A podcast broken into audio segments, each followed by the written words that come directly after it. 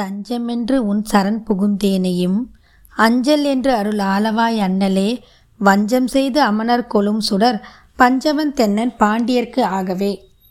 தெய்வங்களும் சித்தர்களும் இது உங்கள் தமிழ் பாட்காஸ்ட்.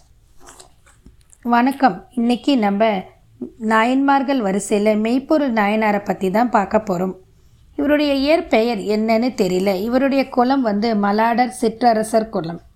இவர் நாடு வந்து நடுநாடு. பிறந்த ஊர் திருக்கோவிலூர். இவருடைய வழிபாட்டு முறை சங்க வழிபாட்டு முறை.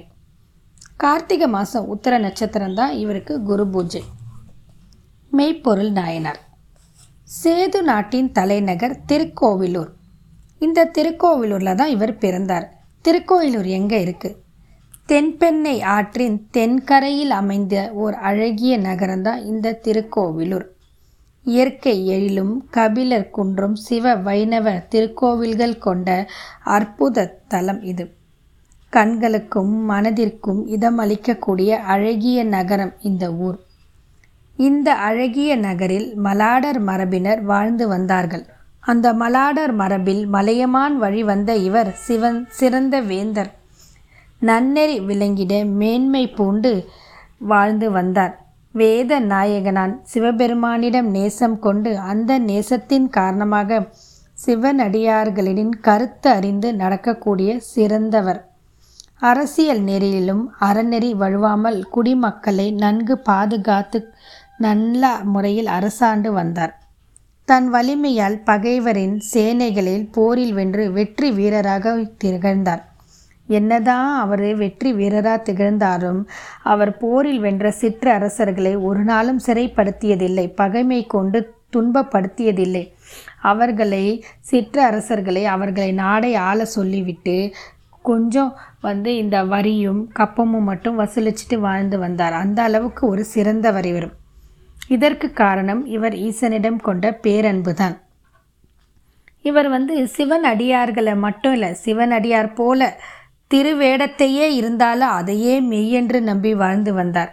இதன் காரணமாக தான் என்னமோ இவரை மக்கள் மெய்ப்பொருள் நாயனார் அப்படின்னு அழைச்சிருக்கலாம். சிவகாமியை மங்கை ஒரு பாகமாக தன் உடலில் கொண்டிருக்கும் சிவபெருமானின் திருக்கோயில்கள் எங்கே இருந்தாலும் அங்கெல்லாம் போய் பூஜை செய்கிறதுக்கு ஏழிசை பாடல் பாடுறதுக்கு ஆடல் வழிபாடு திருவிழா முதலானவை சிறப்புடன் நடைபெறுவதற்காக இந்த வேந்தர் பெருமான் பெரும் பொருள்கள் கொடுத்து திரிப்பணிகளும் செய்து வந்தார். அத்தகைய சிவநேச மன்னர் சிவன் அடியார்களின் திருவடிகளையே தனக்கு துணையாக கொண்டு வாழ்ந்து வந்தார். சிவனடியாரை தவிர வேறு பற்று எதுவும் இல்லாதவராகவும் இருந்தார். இந்த மாதிரியான ஒரு மனப்பக்குவம் பெற்று இருந்ததுனால அவர் தன்னை நாடி யார் வந்தாலும் பொன் பொருள் எல்லாத்தையுமே அவங்களுக்கு வாரி வழங்கிட்டு வந்தார். அவர் என்ன முக்கியமான ஒரு விஷயமாக கருதினார்னா சிவனடியாருக்கு புரிகிற தொண்டு தான் மிகப்பெரிய பொண்ணும் பொருளும் அப்படின்னு நினச்சிட்டு இருந்தார். அந்த மாதிரியான மனம் பான்மையோடு தான் இருந்தார். சிவனடியார்கள் விரும்புவதெல்லாம் மகிழ்ச்சி பொங்க வாரி கொடுத்து வந்துட்டு இருந்தார். இந்த மாதிரி அடியார்களுக்கு பணி புரிந்து நல்ல விதமாக அரசாட்சி செஞ்சுட்டு வந்தார். இப்படி வரும்போது அவருடைய வாழ்க்கையில் முத்தநாதன் அப்படின்ற ஒரு சிற்றரசன் நுழைகிறார் இந்த முத்தநாதன் வந்து ஒரு சிற்றரசன். இந்த முத்தநாதனுக்கு எப்படியாவது சேது நாட்டின் மீது படையெடுத்து மெய்ப்பொருள் நாயனாரை வீழ்த்த வேண்டும் வெற்றி வாகை சூட வேண்டும் அப்படின்ற ஒரு எண்ணம் இருந்தது. என்னன்னு சொல்கிறத விட பகைமை கொண்டு இருந்தார் மனதில். இந்த பகைமை கொண்டு இருந்ததுனால எப்படியாவது போர் கொள்ளணும் அப்படின்னு நினச்சாரு. இது வந்து ஒரு ஆசை கிடையாது. பேராசை. பகைமை இருந்தாலே பேராசை வரும். பேராசை இருந்தாலே துன்பம் வரும். தீய எண்ணங்களும் கூடவே சேர்ந்து வரும். இதற்கு ஒரு சிறந்த எடுத்துக்காட்டு தான் இந்த முத்தநாதன் என்கின்ற சிற்றரசன். பல முறை சேது நாட்டின் மீது படையெடுத்திருக்கிறாரு. ஒவ்வொரு முறையும் அவர் போரில் மெய்ப்பொருள் நாயனார்கிட்ட தோற்று தான் போனார். ஒரு முறை கூட அவரால் ஜெயிக்க முடியல. இதன் காரணமாக யானைப்படை குதிரைப்படை காலாட்படைன்னு எப்படி எல்லாத்தையுமே இழந்து ரொம்ப கோவப்பட்டு அவமானப்பட்டு திரும்பி போயிடுவார். இப்படி பலமுறை தோற்று தோற்று போனோடனே முத்தநாதனுக்கு என்ன செய்கிறதுன்னு தெரியல. எப்படியாவது இருந்தாலும் இவரை நம்ம ஜெயிச்சிடணும் இவரை நம்ம அடிமையாக்கணும் அப்படின்ற ஒரு சிந்தனை தான் இருந்தது. அப்போ அவர் யோசித்து பார்த்தாரு இனிமேல் பல் படை பலத்தால் அவரை வெல்ல முடியாது. நேர்மையான முறையில் வெற்றி கொள்ள முடியாது அப்படின்றத திட்டவட்டமாக புரிஞ்சுக்கிட்டாரு காரணம் முத்தநாதனுக்கு தீய எண்ணங்களும் பகைமை உணர்ச்சியும் பேராசையும் இருந்தது. இதையெல்லாம் இருந்தால் நேர்மை நம்மை விட்டு சென்றுவிடும்.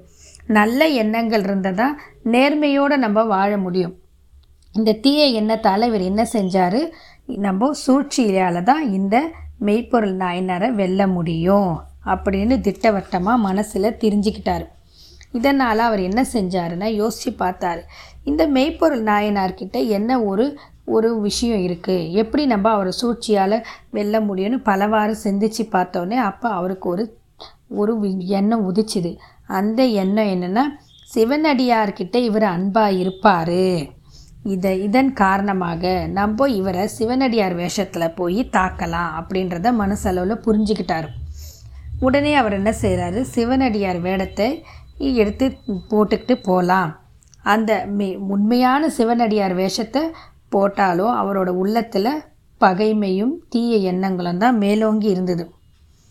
சிவனடியார் போல பொய்த்தோற்றம் அதற்கு பேர் மெய்த்தோற்றம் இல்லை. பொய்த்தோற்றம் கொண்டு வெளியில் அகத்தில் சிவனடியார் போல் பொய்த்தோற்றம் உள்ளத்தில் வஞ்சனை இதை போய் வச்சுக்கிட்டு போகலாம் இப்போ போனால் நம்ம ஜெயிச்சிடலான்னு போகிறாரு ஒரு நாள் என்ன செய்கிறாரு அவர் திருக்கோயிலூருக்கு மறைமுகமாக வந்து சேர்றாரு. சேர்ந்துட்டு ஒரு இடத்துல போய் இருந்து விபூதி பூசிக்கிறாரு. நெத்தியில் உல உடல் பூரா விபூதி பூசிக்கிறாரு. உடம்பு பூரா விபூதி பூசிக்கிட்டு கஷாயம் போட்டுக்கிட்ட மாதிரி ஒரு ட்ரெஸ்ஸை போட்டுக்கிறாரு.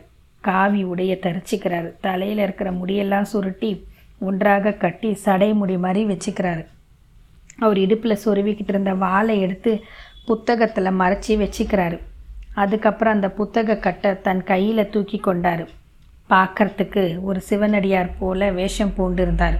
உள்ளத்தில் பகைமை வஞ்சகத்தோடு இருந்தார். அந்த பகையை தனக்குள்ள புத்தகத்தில் வாளையும் பகையை நெஞ்சிலையும் மறைச்சி வச்சுக்கிட்டு முத்தநாதன் நடந்து போகிறாரு போய் ஊருக்குள்ளே சேர்றாரு. பொய் தோற்றத்துடன் வரும் இந்த முத்தநாதனை மெய்யான சிவனடியார்கள்னு எதிர்கொண்டு பார்க்குறவங்க வணங்குறாங்க. அந்த ஊரே ரொம்ப சிறப்பான ஊராக இருக்குது ராஜ வீதியில எல்லாம் பார்த்தீங்கன்னா மாலை மாளிகையாக இருக்குது. அந்த ஊரில் இருக்கிற பெண்கள் எல்லாம் தலையில் கூ கூந்தலில் பூவோட அழகாக வீட்டு இருக்கிறாங்க. எல்லார் முகத்துலையுமே மங்களகரமும் சிரிப்பும் தான் இருக்குது இது எப் இது என்ன சொல்லுதுன்னா அந்த ஊர் செழுமையாக இருக்கிறதுக்கு காரணம் அந்த அரசர். பெண்கள் மகிழ்ச்சியோடு இருப்பதற்கு காரணமும் அரசர். இதை மாதிரியான ஒரு சிறப்பான ஊரில் எல்லாரையும் பார்த்துக்கிட்டு நடந்துக்கிட்டு போகிறாரு போய் ரொம்ப தூரம் போய் கொஞ்சம் போன உடனே அவர் வந்து அரண்மனை வாசலை அடையிறாரு. நீண்ட நெடும் பயணத்துக்கு பிறகு வழியெங்கும் வீசிய சுடருடைய பார்த்து போய் வாசலில் நிற்கிறாரு வாசலில் நின்றவுடனே அந்த வாயிற் காப்பலர்கள் இவரை பார்க்குறாங்க. பார்த்த உடனே இவரோட வேஷத்தில் அவங்களுக்கு இவரோட வேஷம்தான் தெரிஞ்சுது. உள்ளே இருக்கிற பகைமை உணர்ச்சியும் தெரியல. உடனே அவங்க அவரை கும்பிட்டு உள்ளே எழுந்தருளும்.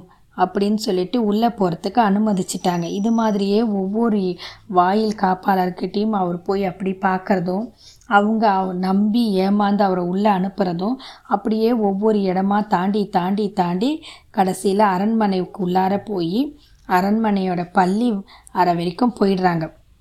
அந்த பள்ளி அறையில் தான் மெய்ப்பொருள் நாயனார் ஓய்வெடுத்துக்கிட்டு இருக்கிறாரு. பள்ளி அறைக்கிட்ட போனவுடனே அங்கே இருந்த வாயில் காப்பாளன் அவருடைய பெயர் தத்தன். இவர் சிறந்த காப்பாளன் மற்றும் இல்லை சிறந்த ஒரு நேசன். அரசர் மீது பக்தி கொண்டவன் உண்மையானவன் நேர்மையானவன் அப்படின்னு எது வேணால் சொல்லலாம். இந்த தத்தன் வந்து ஒப்பற்ற காவலனா காவல் புரிஞ்சிக்கிட்டு இருந்தார். அங்கே போய் இந்த முத்தா அதை நின்றதை பார்த்து அவர் என்ன சொன்னார்? தடுத்து நிறுத்தினார்.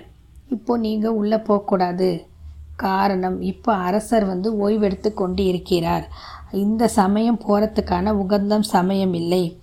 சமயம் பார்த்து போகலாம். அதர் வரைக்கும் வெளியில் நீங்கள் காத்துக்கிட்டு இருங்கன்னு சொல்லி தடுக்கிறாரு. ஆனால் தத்தன் கூறியதை கூட கேட்காம அவர் கையை தள்ளி விட்டுட்டு முத்தநாதன் நான் அரசனுக்கு வீடு பேர் அளிக்க வல்லவன். நான் வந்து உள்ளே போய் தான் ஆகணும். நான் ஒரு சிவன் அடியார். என்னை போய் நீ எப்படி தடுப்ப? அப்படின்னு கோபமாக சொல்லிட்டு உள்ளே போகிறாரு நான் எதுக்கு உள்ளே போகிறேன் அப்படின்னு நீ கேட்டினா ஆச்சரியப்படுவ அப்படின்னும் சொல்லிட்டு போகிறாரு தன்னை தடுத்து உள்ளே போகிறாரே அப்படின்னு நினச்சிக்கிட்டு தத்தன் ரொம்ப வருந்துறாரு. அவருக்கும் மனசுக்கு வருத்தமாயிடுது. என்னதான் இருந்தாலும் இவரை நம்ம இப்படி தடுத்திருக்க கூடாதுன்னு நினைக்கிறதா இல்லை த நம்ம உள்ளே அனுப்பி இருக்கிறதா? பள்ளி அறையில் அரசனோட அருண் அனுமதி இல்லாமல் அனுப்பக்கூடாது அப்படின்னு பலவாறாக சிந்திச்சுக்கிட்டு அவர் சிந்தனை பூரா அந்த பள்ளி அறையில் தான் இருந்தது. அப்போ இவர் என்ன செஞ்சார்? தத்தனை வேகமாக தள்ளிக்கிட்டு உள்ளே போயிட்டார். உள்ளே போய் பார்த்தா பொன்னொலி வீசும் பொற்கட்டிலில் அழகான பஞ்சனை மீது மன்னர் வந்து அழகாக படுத்துக்கிட்டு இருந்து உறங்கிக்கிட்டு இருக்கிறாரு. அவருக்கு பக்கத்தில் அந்த நாட்டின் அரசி தேவி தன்னோட கூந்தலில் பூமணம் மணக்க அழகாக ஒரு பூங்கொடி போட மெல்லிய சாயலுடன் படுத்துட்டு இருந்தாங்க. அவ்வளோ அழகாக வர்ணிக்கிறாரு சேக்கிழார். அவருடைய பெரிய புராணத்தில். இதை கண்ட பிறகும் முத்தநாதனுக்கு கொஞ்சம் கூட கூச்சமும் இல்லை வெட்கமும் இல்லை நாணமும் இல்லை எதுவுமே இல்லாத டக்குன்னு பின்னாடி நோக்கி போகாமல் அவர் பஞ்சனையை நோக்கி போகிறாரு காரணம் அவர் மனசில் இருந்தது வஞ்சகம் பொறாமை தீய குணங்கள் மட்டும்தான் அவர் மனசில் நின்றது. இவர் நடந்து வர ஓசையை கேட்டு டக்குண்டு எழுந்துக்கிறாங்க அரசம்மா தேவி அவங்களுக்கு என்ன செய்கிறதுனே தெரியல. டக்குன்னு விழிச்சவங்க கொஞ்சம் சுதாரிச்சுக்கிட்டு பக்கத்தில் படுத்திருக்கும் தன் கணவனாகிய மன்னரை மெதுவாக எழுப்புறாங்க. அந்த மன்னர் துயில் எழுந்து பார்த்ததும் அவர் எதிர்க்க நிற்கிறது. சிவனடியார்னு நினச்சிக்கிட்டாரு. அவருக்கு கொஞ்சம் கூட தெரியல. வஞ்சகனான முத்தநாதன் தான் தன் முன்னாடி நிற்கிறாருன்னு. உண்மையான சிவனடியார் அப்படின்னே நம்பினார். உடனே தன் இரு கைகளையும் குவித்து கும்பிட்டபடியே கட்டில விட்டு வேக வேகமாக இறங்கி காலை பணிஞ்சு வணங்கி சொல்கிறாரு ஐ சுவாமி நீங்கள் வந்ததே எனக்கு தெரியல. மன்னித்தருளுக அப்படின்னு சொல்லிட்டு மங்களம் பெருக எனக்கு புது வாழ்வு வந்திருக்கிற மாதிரி நான் உணர்றேன். வாங்க அமர்ந்துங்க உங்களுக்கு என்ன வேணும்? நான் என்ன செய்யட்டும்? என்கிட்ட நீங்கள் வந்ததுக்கான காரணம் என்ன? இப்படின்னு ரொம்ப பணிவாக கேட்குறாரு அதுக்கு வஞ்சகன் முத்தநாதன் என்ன சொல்கிறாருன்னா உங்களுக்கு இறைவன் முன்பு இயற்றி அருளிய ஆகம நூல்கள் நிறைய இருக்குது அதிலோட முதுமையான ஒரு நூலை தான் எங்கிட்ட இருக்குது அதை இந்த உலகத்தில் யாருக்குமே கிடைக்காத ஒரு அபூர்வமான நூல். அந்த நூலை உனக்கு போதிக்கிறதுக்காக நான் கொண்டு வந்திருக்கிறேன். அது உனக்கு வேணுமா? அப்படின்னு கேட்குறாரு அதை கேட்டால் யார் தான் வேண்டான்னு சொல்லுவாங்க. அதுவும் ஒரு மெய்ப்பொருள் நாயனார் சிவன் மீது நேசம் கொண்ட மெய்ப்பொருள் நாயனார் ரொம்ப சந்தோஷப்பட்டு அப்படியா சுவாமி அடியேனுக்கு இதைவிட சே சிறந்த பேரு உண்டா? சிவபெருமான் அருளச் செய்த அந்த ஆகமத்தை வாசித்தருள வேண்டும் அப்படின்னு பணிவோடு கேட்டுக்கிறாரு. உடனே அதுக்கு முத்தநாதன் என்ன சொல்கிறாருன்னா அந்த நூலை நான் வாசிக்கும் போது உன் கூட யாருமே இருக்கக்கூடாது அப்படின்னு சொல்கிறாரு அதுக்கு எப்படி சொல்கிறாருன்னா நீ மட்டும்தான் இருக்க வேண்டும். மலர் சூடிய மங்கையோ உன் மனைவியோ இங்கு இருக்கக்கூடாது. அவர்கள் அனைவரையும் அழிப்பு விடுன்றார் அதாவது மனைவி மட்டும் இல்லை மனைவிக்கான தோழியும் எப்போவுமே வாசல் பக்கமாக காத்துக்கிட்டு இருப்பாங்க. ஏதாவது அரசி உத்தரவு போடுவாங்களான்ட்டு. இதை கேட்டவுடனே மன்னர் என்ன சொல்கிறாருன்னா அவங்க மனைவியை பார்த்து நீங்கள் போய் அந்த புறத்தில் இரு அப்படின்னு சொல்லி அனுப்பிடுறாரு. அந்த புறத்துக்கு போயிட்டாங்க அந்த அரசமா தேவி அதற்கு பிறகு மெய்ப்பொருள் நாயனார் போலி சிவனடியாரை பார்த்து ஆசனத்தில் அமர செய்து தான் தரையில் உட்காந்துக்கிறார் பவ்யமாக கை கூப்பி உட்காந்துக்கிட்டு இப்போ அவரை பார்த்து என்ன சொல்கிறாருன்னா மெய்யடியாரே இனிமேல் தாங்கள் அருள் செய்யலாம் அப்படின்னு ரொம்ப பவ்யமாக வேண்டி கேட்டுக்கிறாரு. இந்த முத்தநாதன் மனசில் வஞ்சகம் எல்லாத்தையும் வச்சுக்கிட்டு இருக்கிறது கையில் புஸ்தகத்தையும் வச்சுக்கிட்டு இருந்தார் இல்லையா? அந்த புஸ்தகத்தில் ம மடித்து வச்சுட்டு மடித்து வச்சிருந்த புஸ்தகத்தை விரித்து அதுக்குள்ளே இருந்த ஒரு வாழை உருவுறாரு. அது எப்படி இருக்குதுன்னா புத்தகத்தை பிரித்து படிக்கிற மாதிரி நடித்து நாயனார் வணங்கி குனிகிற சமயம் பார்த்து அந்த வாழை மறைச்சி வச்சிருந்த வாழை தூக்கி அப்படியே அவர் தலை மேலே போட்டு படுகொலை செய்ய போயிட்டார். கொடுஞ்செயலியும் செஞ்சும் முடிச்சிட்டார். மெய்ப்பொருள் நாயனார் அப்படியே முதுகில் சொருவிட்டார். முதுகில் பத்த கத்தியோடு அவர் அப்படியே சுருண்டு விழுந்துடுறாரு. குத்துண்டு கொலையுண்டு கத்திக்கிட்டு விழுறாரு. அப்போ கூட அவர் என்ன சொல்கிறார் தெரியுமா? மெய்த்தவம் மேடமே கொண்ட மெய்ப்பொருள் அப்படின்னு சொல்லிக்கிட்டே விழுறாரு. சொன்னபோது அவர் என்ன சொல்கிறாரு முத்தநாதனை பார்த்து முத் அப்போ தான் அவருக்கு தெரியுது வந்திருக்கிறது சிவன் அடியார் இல்லை. யாரோ சூழ்ச்சியால் தன்னை வெளில வந்திருக்கிறாங்கன்னு புரிஞ்சுக்கிட்டு அவரை பார்த்து என்ன சொல்கிறாரு இப்பொழுதும் நான் தோற்கவில்லை. இப்பொழுதும் நானே வென்றிருக்கேன் காரணம் நான் தோற்றது சிவனடியார் வேட்டத்தில் இருக்கும் ஒரு சிவனடியாருக்கே அப்படின்னு சொல்கிறார் நான் காண்றது எல்லாமே என்னோட மெய்ப்பொருள் தான் நான் பார்க்கறது வேற எதுவுமே இல்லை. என்னோட பகைவன் முத்தநாதன் கிடையாது அப்படின்னு சொல்கிறாரு இந்த சத்தத்தை கேட்ட உடனே அப்படியே வந்து அந்த வெளியில் இருக்கிற தத்தன் ஓடி வராரு. இது வந்து கபட வேத வேடதாரி இவர். இவர் வீழ்த்தினாலும் அவர் வீழவில்லை. அப்படின்றது புரிஞ்சாலும் அப்படியே கொஞ்சம் கொஞ்சமாக சாயிறாரு. ஓடி வர தத்தன் பார்த்தா அவருக்கு ஒரே கஷ்டமாக ஆயிடுது. இந்த ப படுகொலை காட்சி இந்த ப படுக்கை இறையில் நடக்கும்னு அவர் நட நினச்சி பார்க்கல. ஆனால் ஏதோ ஒரு விபரீதம் நடக்க போகுது அப்படின்றத மட்டும் அவர் யூகிச்சிட்டு இருந்தார். காரணம் வேக வேகமாக அவரை தள்ளிட்டு உள்ளே வந்ததோட காரணத்தை. நொடி பொழுதில் அரசனோட நிலைமை இப்படி ஆயிடுச்சு. வாளால் குத்தி அந்த பாவியை நான் என்ன செய்கிறேன் அப்படின்னு கத்திக்கிட்டு தன்னோட இடுப்பில் சொருவிட்டு இருந்த வாளை எடுத்து அவரை ஓங்கி குத்த போனார்.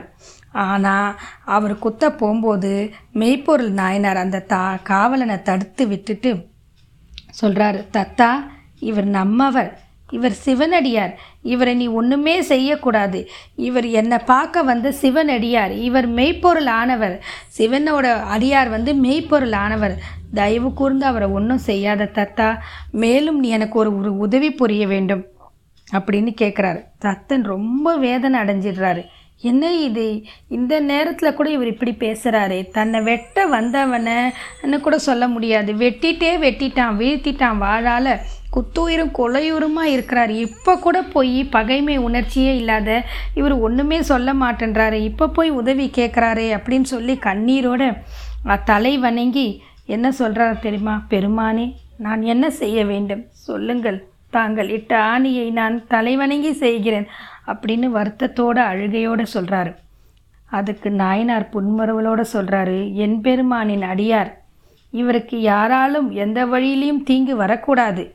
இவரை பாதுகாப்பாக அழைத்து கொண்டு போய் நம்முடைய எல்லையை தாண்டி விட்டுட்டு வா. இந்த பெரிய பொறுப்பை நீ தயவு கூர்ந்து எடுத்து எனக்காக செய்தரலும் தத்தா அப்படின்னு சொல்கிறாரு முத்தநாதன் தனக்கு எழுத்த கொடுமையை கூட கொஞ்சம் கூட அவர் சிந்திக்காது இப்படி சொல்கிறாரு என் அரசருக்கு தீங்கிழித்த கபட வேஷதாரியே பார் என் அரசனின் பெ பெருமையை பார் அப்படின்னு சொல்லிட்டு உன்னை கொல்லவும் முடியலையே அப்படின்னு ரொம்ப ஆத்திரத்தோட கூவி அழறாரு.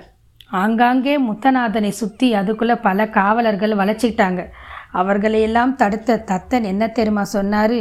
இந்த தவ வேடனை பத்திரமாக கொண்டு போய் விட வேண்டும் என்பது நம் அரசனின் ஆணை. எனவே அனைவரும் அரசனின் ஆணைக்கு கட்டுப்பட்டு எனக்கு வழி விடுங்கள் அப்படின்னு சொல்கிறாரு எல்லாருமே அழுதுட்டு வீ இடுப்புலேருந்து உருவின வாரில் திருப்பி சொருவிக்கிட்டு ரொம்ப கோபமாக அந்த வேஷதாரியை பார்த்து ஒன்றுமே சொல்ல முடியாத வழி விடுறாங்க. இந்த முத்தநாதனை பத்திரமா நல்ல வழியில் தத்தன் அழைச்சிட்டு நகரை கடந்து கானகத்தை அடைந்தான். அந்த காட்டில் முத்தநாதனை பழி வாங்குவதற்காக வேற யாராவது ஆட்கள் இருக்கிறாங்களா அப்படின்னு பார்த்தாரு. இனிமேல் யாரும் வரமாட்டாங்க அப்படின்னு தன்னைத்தானே ஊர்ஜிதமும் செஞ்சிட்டாரு. அதுக்கப்புறம் பாதுகாப்பான இடத்துக்கு வந்து சேர்ந்ததும் அந்த மகா பாதகனை பார்த்து இந்த பாவிக்கு எல்லாம் நம்மளை வந்து காவல் இருக்க வச்சுட்டாங்களே அப்படின்னு மனசளவில் நினச்சிக்கிட்டு தத்தன் அவரை பார்த்து இனி அபயம் ஒன்றும் இல்லை. நீங்கள் நல்லபடியாக சென்று வரலாம். நான் என் கடமையை முடித்து விட்டேன் அப்படின்னு சொல்லிட்டு அழுதுகிட்டு திரும்பி வேக வேகமாக ஊருக்கு ஒடியாராரு இந்த கபட வேட வேடதாரியை கோபித்து தாக்க வந்தவர்களையெல்லாம் தடுத்த தத்தன் அவரையும் அழிச்சி அனுப்பி வச்சுட்டு விட்டுட்டு ஓடி வராரு. இதுக்கு இடையில் மன்னர் என்ன நினச்சிக்கிட்டு இருக்கிறார்னா தடுமாறி பிரியும் தன் உயிரை இறுக பிடித்து கொண்டார். என்ன காரணம்னா தத்தன் பத்திரமா கொண்டு போய் முத்தநாதனை எல்லை தாண்டி விட்டுட்டாரா அப்படின்னு தெரியணும். அதுக்கு என்ன காரணம்னா அவர் அந்த இடத்துல முத்தநாதனை பார்க்கல. முத்தநாதன் பூசிட்டு வந்திருக்கிற சிவனடியார் கோலத்தை மட்டும்தான் பார்த்தார். அந்த கோலத்தை மெய்ப்பொருள் என்று நம்பினார். தன்னைக்கிட்ட வந்து அவர் சொல்லணும் நான் பத்திரமா விட்டுட்டேன்ற ஒரு வார்த்தையை கேட்கணும் அப்படின்றதுக்காக கஷ்டப்பட்டு தன்னோட உயிரை பிடிச்சிட்டு இருந்தார்.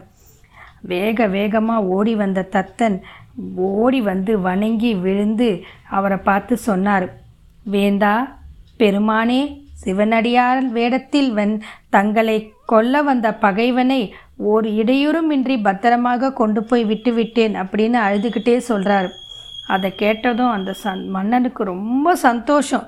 அவருக்கு சந்தோஷத்துக்கு அளவே இல்லாத முகத்தில் அந்த வலியிலையும் வேதனையிலையும் வால் சொருகு நேரத்துலேருந்து வந்த ரத்தத்துலேயும் இருந்தும் தாண்டி முகம் அப்படியே ஜொலிச்சுது. காரணம் வந்து அவருக்கு எப்படியோ நம்ம சிவனடியாரை பத்திரமா அனுப்பி வச்சிட்டோம். உடனே அவர் தத்தனை நோக்கி என்ன சொல்கிறார் தெரியுங்களா? ஐயனே இன்றைக்கு நீ எனக்கு செய்த உதவியைப் போல் வேறு யாராலும் செய்ய இயலாது. அப்படிப்பட்ட ஒரு பெரும் உதவியை நீ எனக்காக புரிந்திருக்கிறாய். உன்னை பெரிதும் பாராட்டி பெரும் கருணையோடு உன்னை வாழ்த்துகிறேன் அப்படின்னு சொல்லிட்டு அப்படியே அவர் உயிர் போயிடுது. கொஞ்சம் கொஞ்சமாக உயிர் போய்கிட்டே இருக்கு. இதுக்குள்ளே அவர் என்ன செய்கிறாரு தன்னோட இளவரசரையும் அந்த அரச சபையில் இருக்கிற எல்லாரையும் கூப்பிடுறாரு. முதன்மையானவர்கள் மனைவி மக்கள் எல்லாரையும் கூப்பிடுறாரு. கூப்பிட்டு அவங்கள எல்லார்கிட்டையும் என்ன சொல்கிறாரு தன்னோட கொள்கையெல்லாம் சொல்கிறாரு நான் இதெல்லாம் விரைவில் சொல்கிறனோ உங்ககிட்ட அப்படின்னு சொல்கிறாரு நீங்கள் அனைவரும் விதிமுறைப்படி தான் வாழ வேண்டும். எந்த காலத்திலும் எந்த நேரத்திலும் நீதி வழுவாமல் வாழ வேண்டும். மக்களை நல்வழிப்படுத்த வேண்டும். அது மட்டும் இல்லாமல் முக்கியமான ஒரு குறிப்பு திருநீற்றுக்கு தொண்டு புரியும் திருநெறியை அன்புடன் பாதுகாத்து உலகிற்கு கொண்டு செல்ல வேண்டும். அத்தகைய அரசியலை நடத்துங்கள். நீதி வழுவாமல் வாழுங்கள். இப்படின்னா நீங்கள் வாழ்ந்தீங்கன்னா தான் மாதம் மும்மாறி மழை பெய்யும்.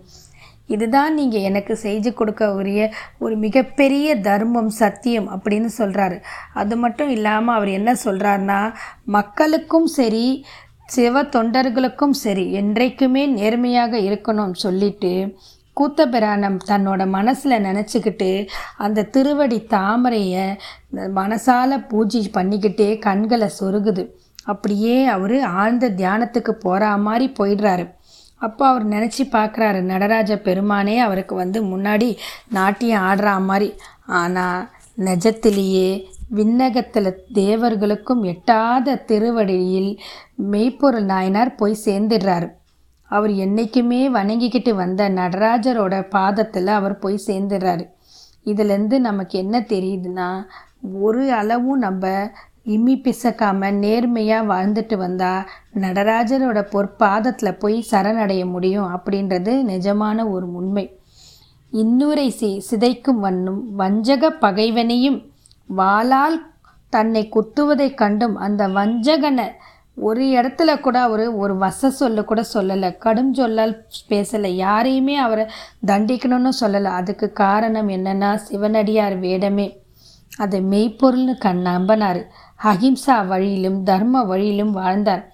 இதன் காரணமாக தான் இவர் மெய்ப்பொருள் நாயனார் என்ற பெருமையை பெற்றார். இதனால தான் இவர் உலகத்துக்கு அரிதாகும்படி சிவன் நமக்கு செஞ்சார். அந்த பெருமையை போற்றி அவருடைய குரு பூஜை நாளில் அவரை வணங்கி அவருடைய வாழ்த்தையும் பெறுவோம்.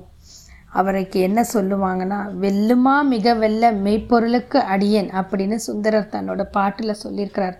இதோட நான் இந்த பதிவை முடிச்சுக்கிறேன். வாழ்க வளமுடன். மீண்டும் மற்றும் ஒரு பதிவில் சந்திப்போம்.